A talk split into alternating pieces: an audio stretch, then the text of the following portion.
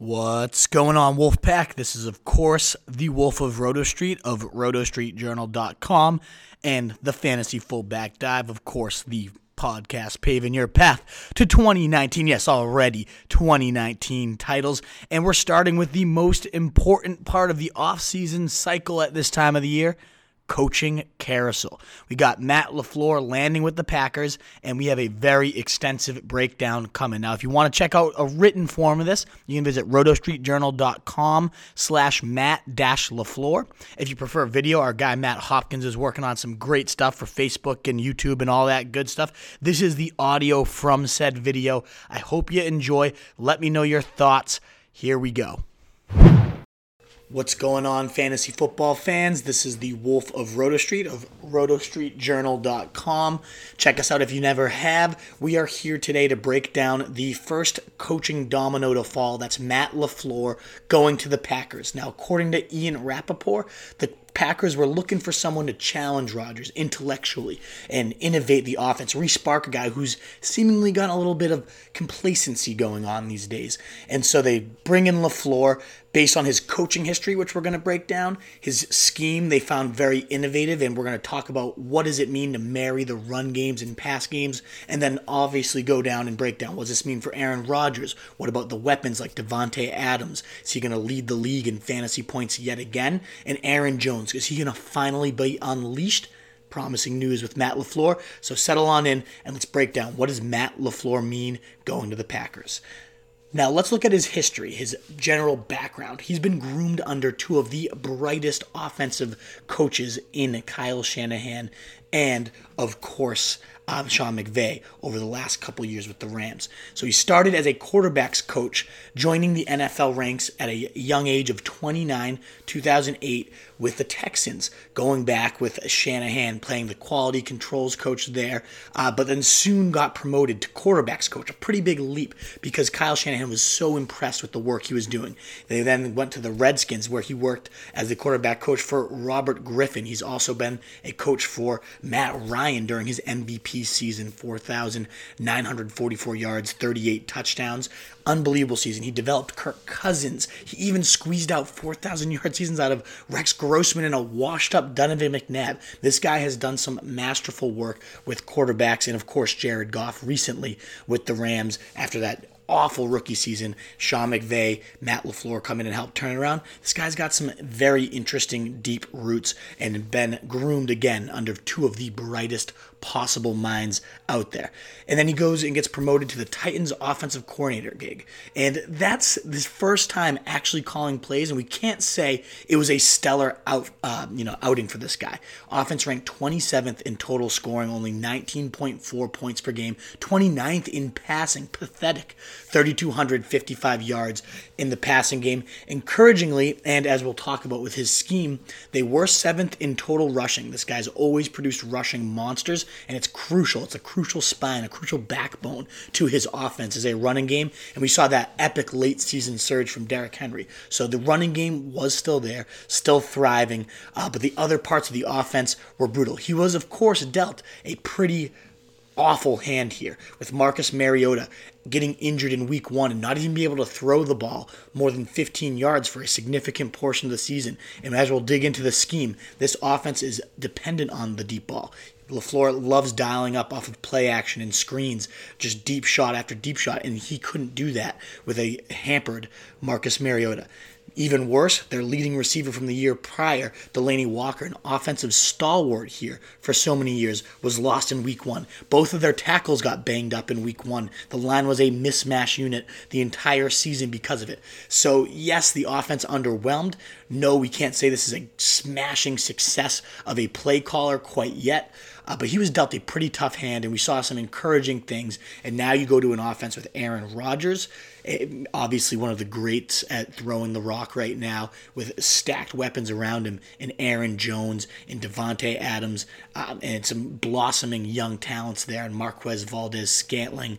Uh, you know, who knows who else could blow up there he's definitely has a lot more firepower to work with. He liked the body of work, the history of this guy. The Packers did, so they made him uh, their next big hire. So let's talk about his scheme. What can we expect here? Well, he always cites every single time you ask LaFleur, what is this offensive system? They call it our system. Shanahan, McVay, and now LaFleur. Uh, they call it our system, and what does it entail?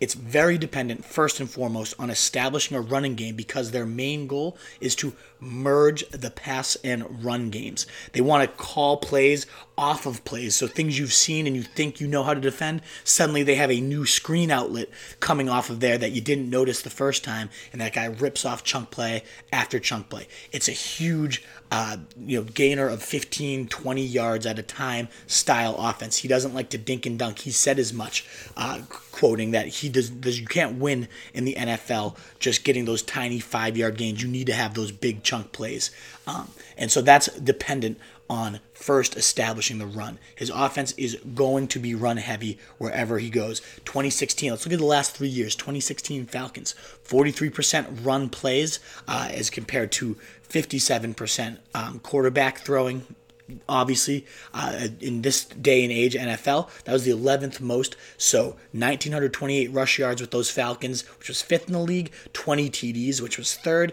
Some huge production out of the run game for those Falcons. And then the next season we look at Todd Gurley the 2017 Rams. Of course they had some otherworldly talent when you got a guy like Gurley but this scheme brought out the most of them.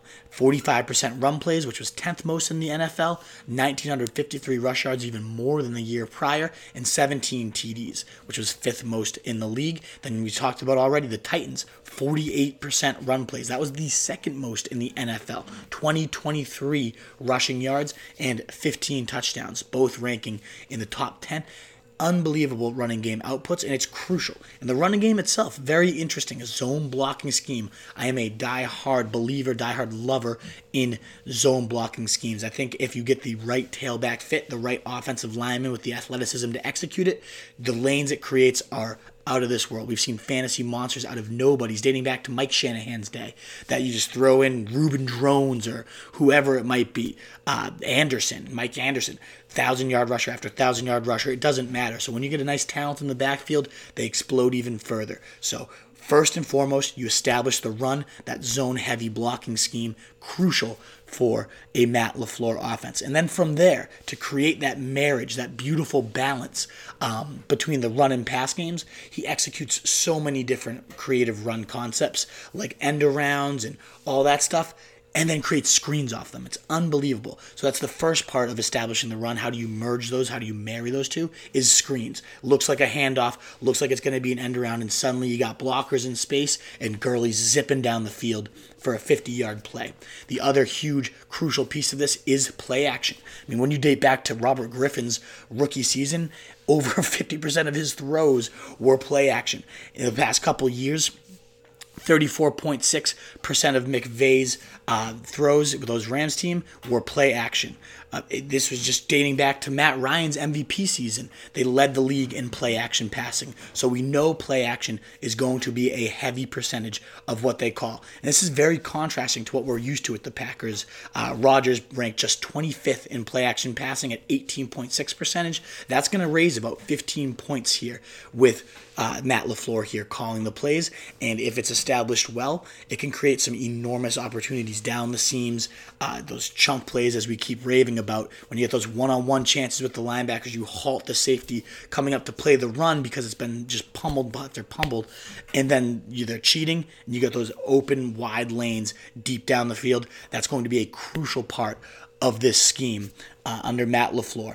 And again, the aggressiveness, the verticals. It's extremely difficult to dink and dunk, as LaFleur said himself. Hey, they're going to be calling the home run, and that, of course, aligns with Aaron Rodgers. Yes, he's been a little bit complacent. He's been whiny these last couple years, but one thing that he has not lost is that deep ball artistry. What an unbelievable and accurate arm he has when slinging it down deep. For all those 2018 faults we can we can label him, Rodgers only trailed Pat Mahomes in deep yardage passer rating, 124.0 on deep throws. That was third in the NFL uh, behind Pat Mahomes, who he's the only guy he trailed for deep yardage. And that's again without a play action game, holding down safeties, slowing down pass runs. So when you set him up for even more favorable deep shots, it's going to be a thing of beauty. So this scheme could fit perfectly for the Packers. It's going to ask Rodgers to do a few things he hasn't been asked to do in the past. First and foremost, handing the ball off more often. They've been the least run heavy team uh, in the NFL over these last three years.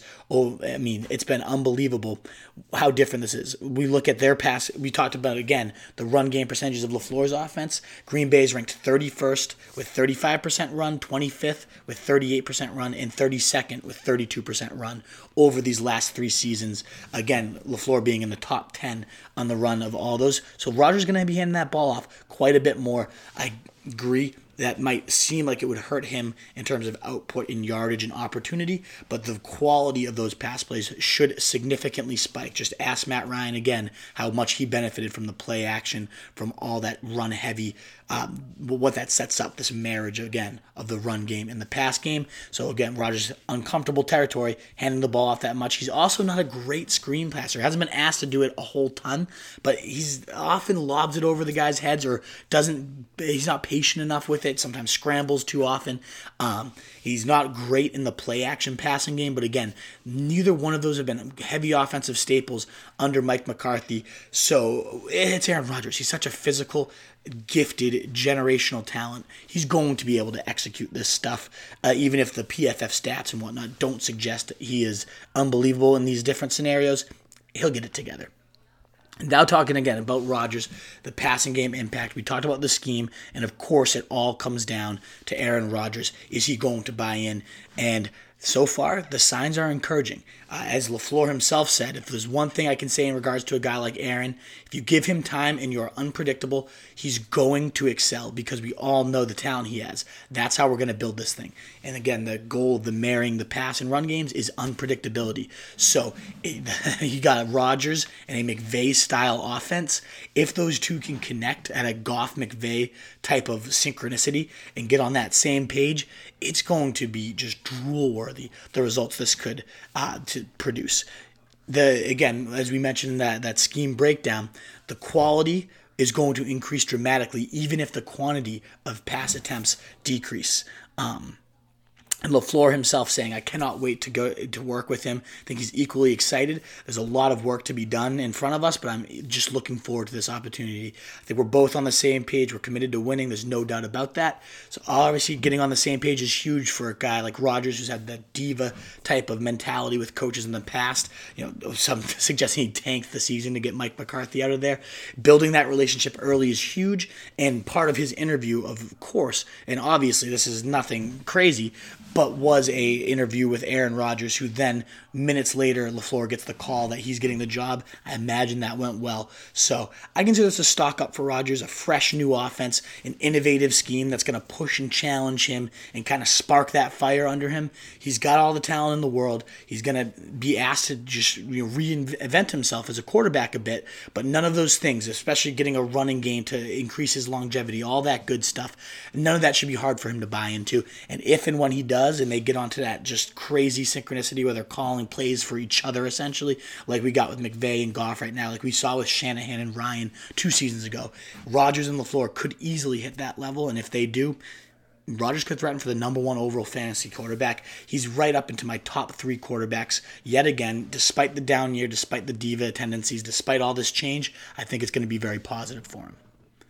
Then we look at the rest of the passing game, the wide receivers. Davante Adams coming off a season where he led the league in fantasy points per game, got overtaken by Tyreek Hill after his huge Week 17, and Adams sat. Uh, but ultimately, it was Adams all season, just unbelievable. 18.3 half point PPR uh, points per game. He's got that rangy 6'1 body with some decent speed, uses it to perfection in the red zone off of slants, on contested situations, an unbelievable combine leading 39.5 inch vertical. A terror, an absolute terror in short. 13 TDs led the NFL, uh, or no, second in the NFL, my apologies, with an NFL best 31 red zone targets. Third straight season, he's got 10 plus scores. You know the touchdowns are going to be there. The yardage, his first full season as Rodgers' number one target, were also there this year. You know it. It's locked in top five fantasy numbers. He's on right now my number one wide receiver, and LaFleur's hiring does nothing to change that. The deep ball will be heavy. The play action passing should get him more one on one looks. He's going to be used on more screens than he ever has. He's going to be moved all over the formation as he already was. But this is a guy that dominates on every single layer of the field, and he's going to be equipped. Remember, Shanahan tree has been notorious for just peppering their number one, dating back to even Pierre Garcon with the Redskins. This, you know, not even close to Adams as a physical specimen, led the league in targets. And Andre Johnson, we've seen just year in and year out so many ex alphas just dominating target shares. That's going to again be the case for Davante Adams, uh, who was 169 targets this year, was right towards the top of the league. He should see that much, if not more, in this pepper your number one hog style system. Great news for him. He remains my number one receiver uh, for fantasy in 2019. Behind him, you know, Geronimo Allison having a hot start to 2018 before getting hurt, had 15.4, 9.4, 14.6, 11 in his games as the clear cut number two before suffering that groin injury and then being out the rest of the season as long as he can get healthy, though, he's got some sneaky blow up potential. He just smooth, handles the ball well in traffic, plays tough, can work the sidelines well. Great intermediate threat, uh, rangy frame as well for the red zone. So kind of like an Adams light. He should be a very solid number two, and people are going to forget about how well he started. A great potential value for fantasy owners. And then you got Marquez Valdes-Scantling, who happened to go to the same college where Sean McVay played, I mean, uh, Matt LaFleur played himself. What an ideal fit for a deep ball, play action oriented offense. 6'3, 4'4, 40, athletic freak. Uh, you can imagine that Matt LaFleur is going to use that skill set deep down the field and quite often. So, big fan of Marquez Valdes-Scantling and his upside in this offense. Tight ends, just never been a thing with Aaron Rodgers in the first place, and I don't see that changing with Matt LaFleur. Even with Jimmy Graham, it's what's Jimmy Graham at this point? He hasn't shown anything uh, athletic in probably six, seven years there's just been nothing to suggest that Matt LaFleur's system is going to suddenly spike some heavy tight end usage. I mean, last year, obviously, is tough to tell because we got Delanie Walker getting knocked off week one. Jonnu Smith had a solid few games. He got hurt himself. But then before that, Gerald Everett, Tyler Higbee, nothing reliable there. Jacob Tamme, Austin Hooper the year before that, just nothing. I mean, nothing severely of note. I mean, Shanahan in the past, you got Owen Daniels, Chris Cooley, Fred Davis, a couple guys that have had some big tight end seasons. It's clear cut number twos in their offense. So maybe Jimmy Graham or someone else can carve out that role, but I'm not banking on it. Rodgers has just never historically loved it. 11 seasons, only Jermichael Finley had like one, maybe two usable fantasy years. So not buying any tight end blowups. It's Davante Adams and then some upside receivers for your late round draft picks, especially with Randall Cobb potentially out of Green Bay as a free agent. Where I do really want to touch upon now, though, the run game impact. Get marrying the receiving and the run games and the passing games, as LaFleur calls it. It all starts with the run, was his exact quote. You need that backbone. You need that spine. They've been as run heavy as it comes in the league, just to reiterate. Falcons ranked 11th most uh, in terms of run play percentage. 2017 Rams 10th most, and then the Titans last year second most with the run game percentage. All of them ranking in the top 10 in rushing yards, and then the Rams and Falcons themselves ranking in the top five in touchdowns. 20 touchdowns for the Falcons in 2016, 17 rushing touchdowns for the Rams, which ranked fifth, and not a bad 15 for the Titans for such an unexplosive overall offense. They at least scored the ball quite often on the ground. You can expect more so, I think, this offense to mirror the Rams and Falcons when you got Rodgers and these weapons on the outside. I expect that type of level of an offense. So I expect a lot of rushing scores to happen, uh, and that's great news for our guy Aaron Jones. What an absolute specimen this guy has been. When he's gotten the opportunities, he's thrived. In fact, I went back and I looked. When has this guy had over 15 plus touches and how has he done? That's happened exactly eight times. That's it in his NFL career. This despite the Packers last year being 2 and 1 in only the three games he saw 15 carries uh, and 2 and 7 when he had fewer than 15 carries. For whatever reason, Mike McCarthy could not use this guy appropriately. Uh, among people with at least 200 career rushing attempts, Jones ranks first. Yes, first in the NFL in yards per carry at 5.5. Uh, he's hit that exact number in back to back seasons, so nice and consistent. Wasn't like one season overtook the other and, and was a huge outlier. This guy's done it back to back years, and yet he's never hit 20 carries in a single game. Uh, his best ever, his second ever contest. His career high was 19 carries. And what did he do with that? 125 yards in a TD. That's still his career high in usage. That's the second game of his career ridiculous that that's the case, but you can expect that to change under our guy Matt LaFleur. Now let's look again real quick as I was alluding to the 15 plus touch games for Aaron Jones. Just one time was this guy under double digit fantasy points. In fact, he's never been below 13.2 outside of a 9.5 effort. So everything was above uh, 16. So six of these eight games was above 16. You got 19 point effort. You got 21, 30, 24, 16.8, 13.2, 18.1. This guy's been a monster. His average comes out to eight. So he had 883 yards from scrimmage, nine TDs, and 145 touches over those eight games, where again he had 15 plus touches. That's good for a 290 touch, 1766 yard, and 18 touchdown pace. That would have been 308 fantasy points behind only Todd Gurley, Saquon Barkley, Christian McCaffrey, and Alvin Kamara in 2018. And those are some beastly seasons. So that just goes and tells you how monstrous Aaron Jones would be when seeing the volume. Conveniently, the running back one in LaFleur's offense has touched the ball 15 plus times in 42 of his last 48 games and in a LaFleur based offense. That's 87.5%. So I imagine Jones will get that rock early and often, and as he's always done when he gets the opportunity, he's going to thrive.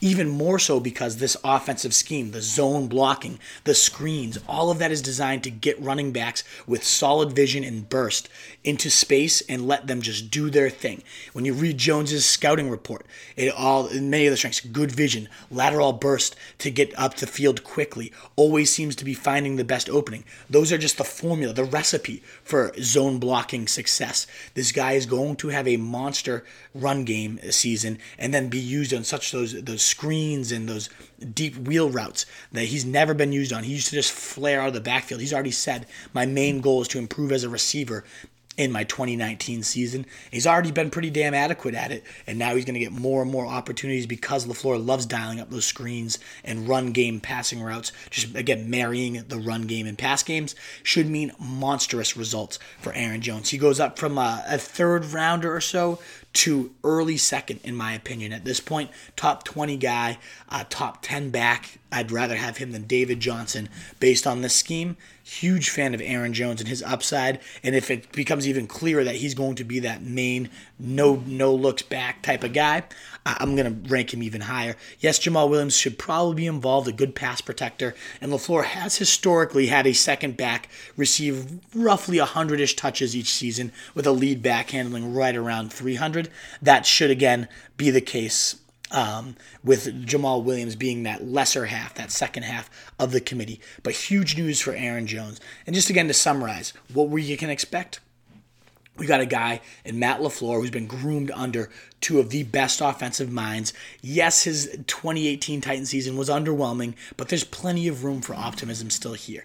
Between the, the upbringing behind McVay and Kyle Shanahan, between the just unbelievable run games this guy has helped coordinate, and then just the fact that Aaron Rodgers needs to be challenged, and that's why they brought in LaFleur, and the upside is astronomical if he merges in that Sean McVay, Jared Goff type of synchronicity, if they marriage as strong as what we've seen between Shanahan and his quarterbacks, and then um, we saw again with McVay and Goff.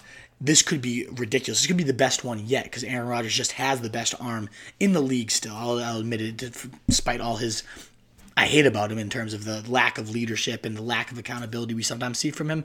His arm is ridiculous, and he could be an unbelievable fit in this explosive offense.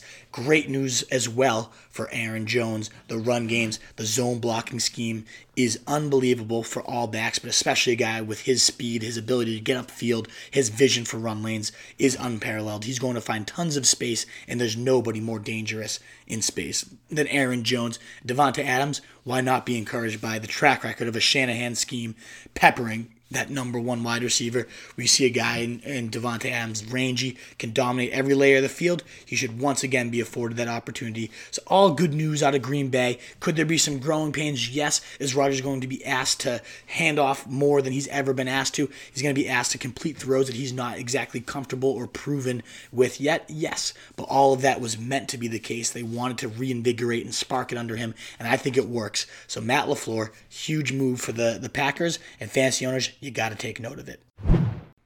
And there you have it, Wolfpack and Fantasy Fullback Divers.